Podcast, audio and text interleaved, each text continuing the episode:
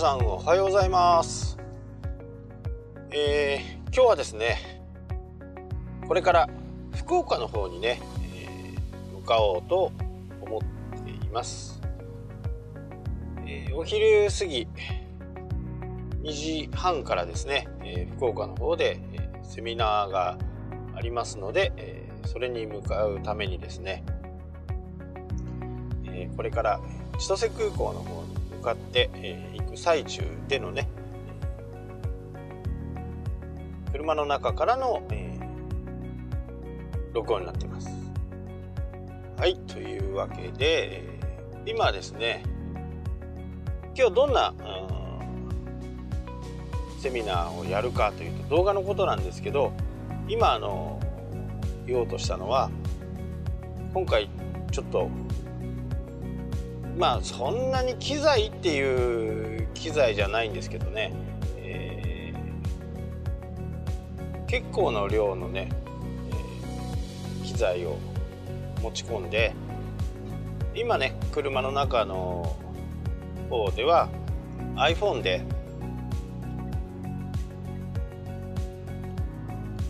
タイムラプスを撮ってね道中を行こうかなと思います、まあ、この後ね高速道路に入ったら、えー、インカメラにして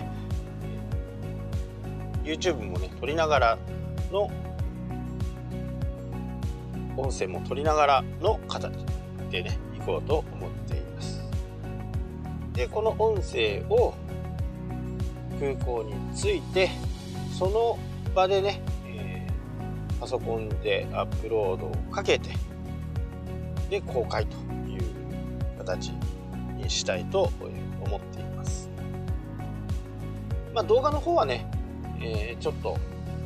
また後日っていう話になってしまうと思うんですけど、まあ、編集もね、できる時間はないかあるかどうかちょっと微妙なんですけど、まあ、あのー、ラウンジでね、の辺の作業。音声はね、そんなにほんと時間がかからないんで、えー、もう BGM もね、事前に準備してますし音声の質を確認してノイズを取ってでちょっと微調整をしてそれを音声と BGM をミックスしてねそれでアップロードしてアンカーに上げるという作業なんですけどね。まあこれ自体はね本当にもう超簡単で慣れてしまえば言ってしまえばねあの iPhone だけでも本当に全然普通に撮れちゃうので。で YouTube と音声のやつは、えー、後ほどっていうことで今はねアンカーだけの音声だけポッドキャストだけのね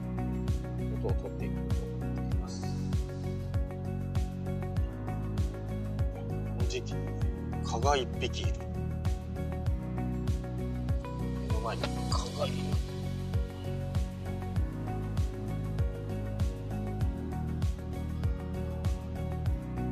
で今回の、えー、動画の方のね、えー、セミナーのためにはために、モバイル系のデバイスをまず iPhone7 で今 iPhone7 でタイムラプスを撮っている状態ですね。高速道路までね行く道中を撮っている。で、え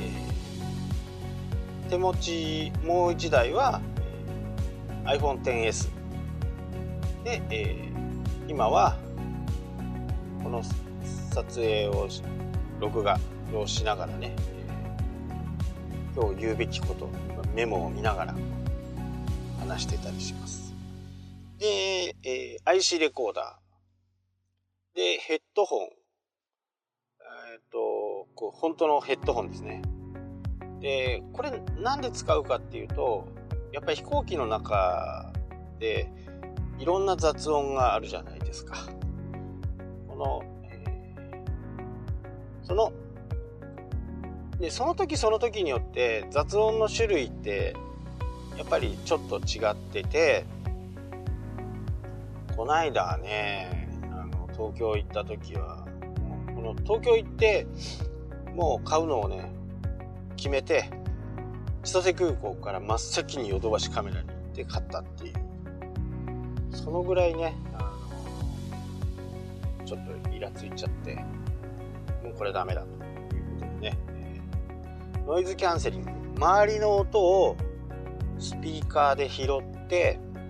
その音と同期させるようにこう振幅数っていう、まあ、音の音ってこうなんかこう振幅あの振幅されてるんですねこうななんとかヘルツとかっていう。でその音とスピーカーの中から今度逆は逆の波形の音を出すと人間には周りの音が聞こえなくなる。まあこれもテクノロジーですよね。えー、そうすると本当にね音だけ聞こえる、まあ、音楽だけ聞こえる他の方のねポッドキャストだけ聞こえるっていう風になりますので非常にね快適に飛行機の中飛べるんじゃないかなで前回、帰りがねあの、札幌羽田間で OL さんの3人がねもうずーっと喋っててまあ乗ったばかりってねみんなこうテンション高いんでわかるんです。でもフライト中もね、えー、なんだか課長がとかなんだか部長がとかまあそんな話、まあ、楽しいんでしょうけどね、楽しいんでしょうけど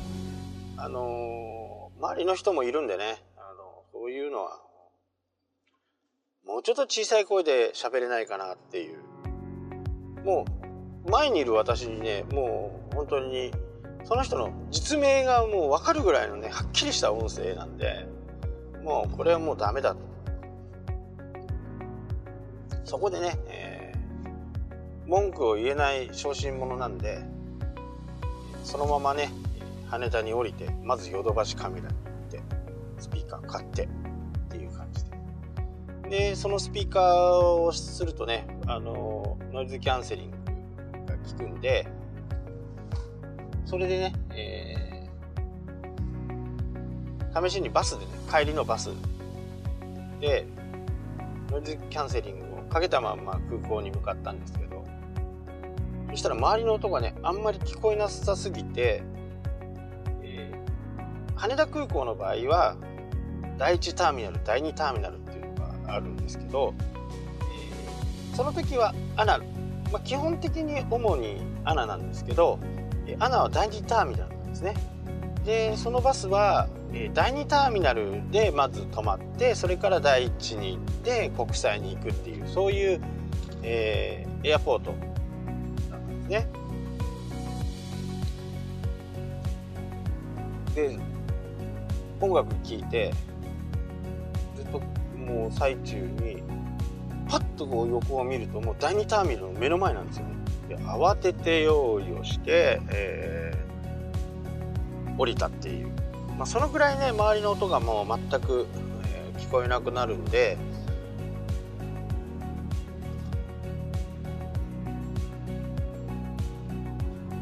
音楽聴きながらね iPad なんかを覗いてるともう全く多分あの乗り過ごしてたんじゃないかなっていう思うぐらいね。結構精度のいいノイズキャンセルのノイズキャンセリングのヘッドホンをつけてね。最近はこう JR とかもね移動するようになっています。でそれよりもう一つ前、えー、ワイヤレスのあ両方ともワイヤレスなんですけど、イヤホン型？ヘッドホンじゃなくてイヤホン型のノイズキャンセリングっていうのも持ってて、えー、それはね、えー、街中とか、えー、あと動画編集とか周りの音もね本当にかなり聞こえないんで、え、そういったものを使ったり。動画編集とかね音声編集の時はなるべくそういうノイズキャンセリング周りの音をね拾わない本当に生の音音の質をね確認するにはヘッドホンを使っていつもと同じかなと思う時にはあの普通のね iPods を使ってねやったりはしますけどそうですね。その 3, 3台イヤホンだけでもね3台、まあ、一応自分の中では、移動用とかね周りがもしかしたらうるさいかもなって思う時にはちょっとがさばるんですけどね。そのヘッドホンを持ち歩いていますで最近ねあのー、もうデジカメコンデジとか一眼とかはね出張の時はほぼほぼ持っていかない。まあミラーレスですけどね、えー、だいぶ古い機種で α7S っていうのがあって α7S と RXM5 っていうのがあるんですけどまあコンデジなんですね。M5 は。ただ iPhone でも十分なんですよね。で、えー、スナップ写真は普通にこう iPhone で撮ったりしますけどガチに撮りたいなって思った時には iPhone の設定で、まあ、アプリでですね、えー、Adobe の Lightroom っていうのがあるんですね。でその Lightroom のローファイルってあんまりねあの色がつかないやつです。各カメラメーカーさんによってその色の出し方がちょっと違うんですけどフラットなデータ生のデータがそのライトルームを使うことで取れるんですよね。でそのフラットな色で撮って後でライトルームの中でも加工できますしパソコンに持っていったり iPad に持っていったりすることでで開開くってことですね。もう一つのそのライトルームで取ったデータっていうのはクラウドサービスの中に上がってしまうんでそこからダウンロードしてきてそれに色をつけて加工加工してね自分好みの色にしてまた iPhone に送るとかライトルームの中に入れとくとかえいろんな方法ができるんですよねまあ、もしかするとご存知かもしれないですけど iPhone で撮った写真これを、えー、加工していけばいくほど画質っていうのはどんどん荒くなってしまうんですね。え、ここにこう何かを入れて何かを入れて何かを入れてっていうたんびにこう画質ってどんどん落ちていくんですけど、ローデータで撮る場合とかライトルームで撮る時とかっていうのはあの生のデータ一番初めに取ったデータっていうのは一切崩さないんですね。一切崩さないでできるんで、えー、今日の編集の、まあ、気分とかねあのそういったものでやっぱり若干変わると思うんですね。なので、えー、よくよく見るとねこれじゃない方がいいなとかっていう時にはまた生のデータから編集ができる。で写真とかね動画の場合はやっぱりある程度自分の見た目見たまんまをなるべく再現したいんでなるべく早く加工するなり編集するなり編集ポイントをメモっとくなりまあ人間本当に忘れる動物なんでね思い出そうと思ってもわわいいなって思った時にこうスナップを取るとか動画のね編集をしている最中でもスナップを取ってそれを見るとあここなんだなとかっていう風に思いますんでね。なるべく早い加工をしておくっていうことが結構ポイントなんですよね。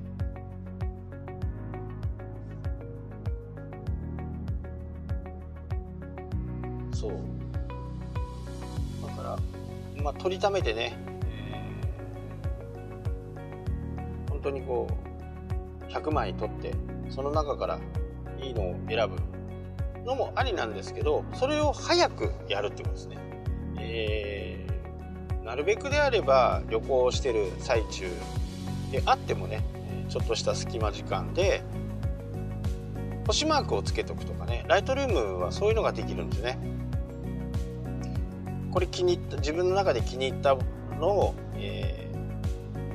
ー、お気に、えー、お気に入りみたいな感じで星5つしとくとかそういうのをしとけば後から、えー、その日の取った日の星5つだけを、出してとかっていう抽出もできるんでそうなるとね編集の方も早くなりますしここだけは押さえておきたいっていう部分は5つ星をつけとくいうふうにね、撮影する時からちょっとね、いろんなことを考えるとだいぶね編集の方法も変わってきまあこればっかりはねやってみないとやっぱ分かんないんですよね。まあ何でもそうだと思うんですけど、えー、やってしまうと結構簡単なんですけどそのやる前でがねやっぱりちょっと億劫だったしいろんなものを調べなきゃならないしで、えーろんなものを調達してこなきゃならないしとかっていう、まあ、今回のシステムはね、えー、このね、えー、ピンマイクで私の方はやってるのが、えー、ポイントですよね。でピンマイクってどんな性能があるかっていうと自分の周りから50センチとか1メー1メーターまでいかないですね。50センチぐらい。まあ、肘ぐらい。そこまでの音は比較的クリアに取ってくれる。でそれ以降の音っていうのを遠くになると取らない。まあそんな特性があるんでその特性をね生かして、えー、自分私はピンマイクで今喋ってますけど iPhone 用のね、えー、ピンマイクもありますんでそれでもね十分いけるかなとで、えー、もう一個ねまだこれは動画にもしてませんし1回だけ使った iPhone のねコネクターっていうか充電するやつって結構特殊なライトニングライトニングなんですよね。そのライトニングに直接つけれるような結構お高いマイクがあって調整する時間がないんで調整してませんけど今度はそれでね撮ってみたいなと。まあ音楽をやったりする人たちは結構それを使ってますね。超有名どころのねマイクメーカーでそういったものでどうなるのかっていうのを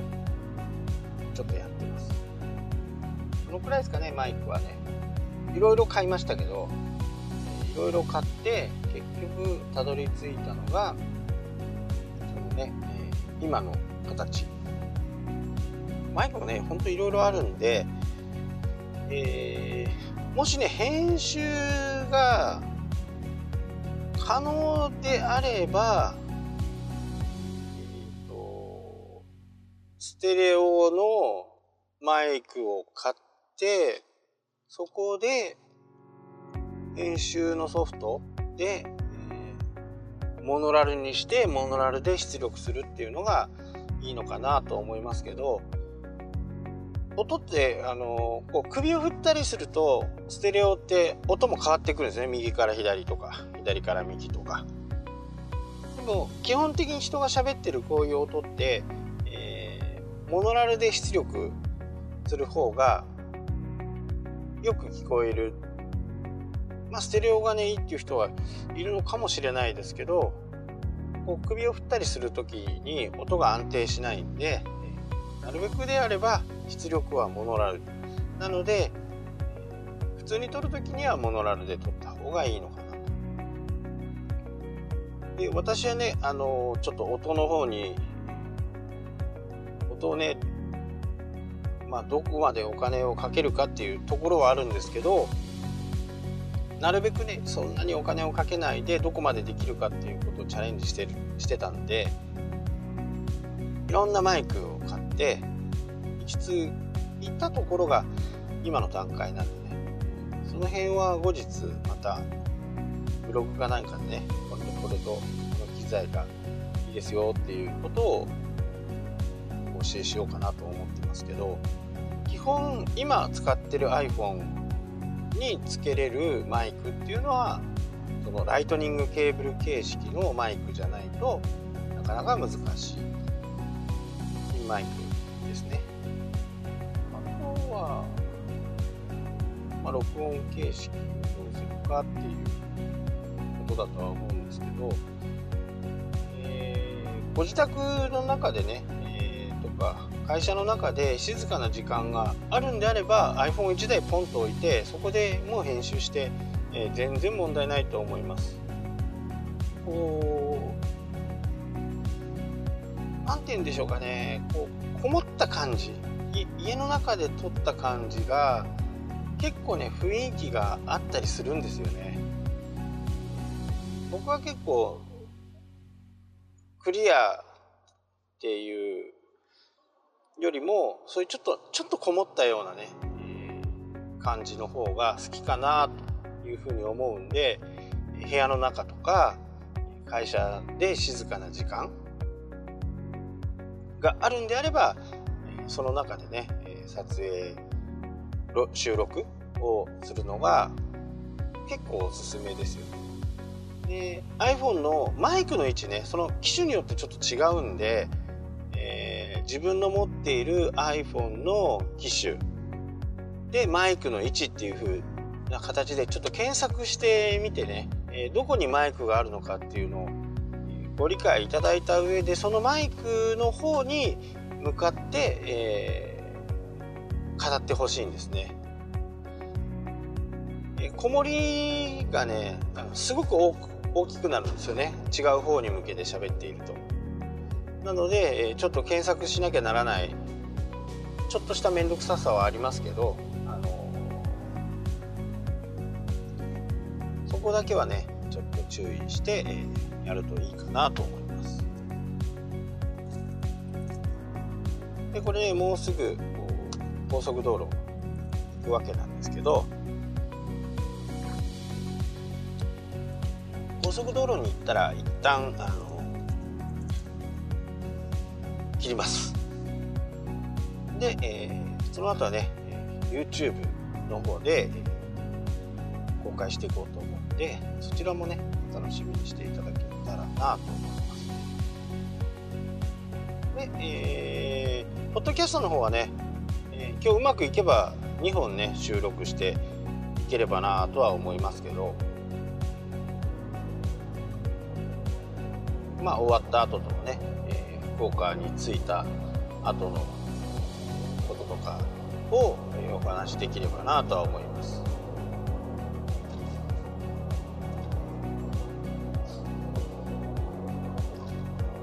札幌のね気温は今ね12度、えー、出発した時は10度でした。少しずつこう気温が上がってきてますね。ただ福岡がね22度。今日の最高気温22度っていう風に Google 君が教えてくれましたんでね。スマートスピーカーをね Siri にしてもスマートスピーカーにしてもねなるべく使うようにする。もうほんとこれ癖なんでね、えー、もう Siri にはね前からもう1日に1回はもう絶対話あの話しかけてます。でその中で、えー、僕のね、えー、どんなことを聞いてくるのかっていうことを、えー、うちの場合ね Siri は男性の音なんでシリ君なんですけどシリ君がねいろいろこう僕の趣味趣向をね、えー、しっかりこう理解して優秀なね、えー、秘書として今後はね活躍してくれるんではないかなと思って、えー、います。はいそれではですね、えー、今日は、えー、ここまでになります。それではねまたあのお会いしましょう。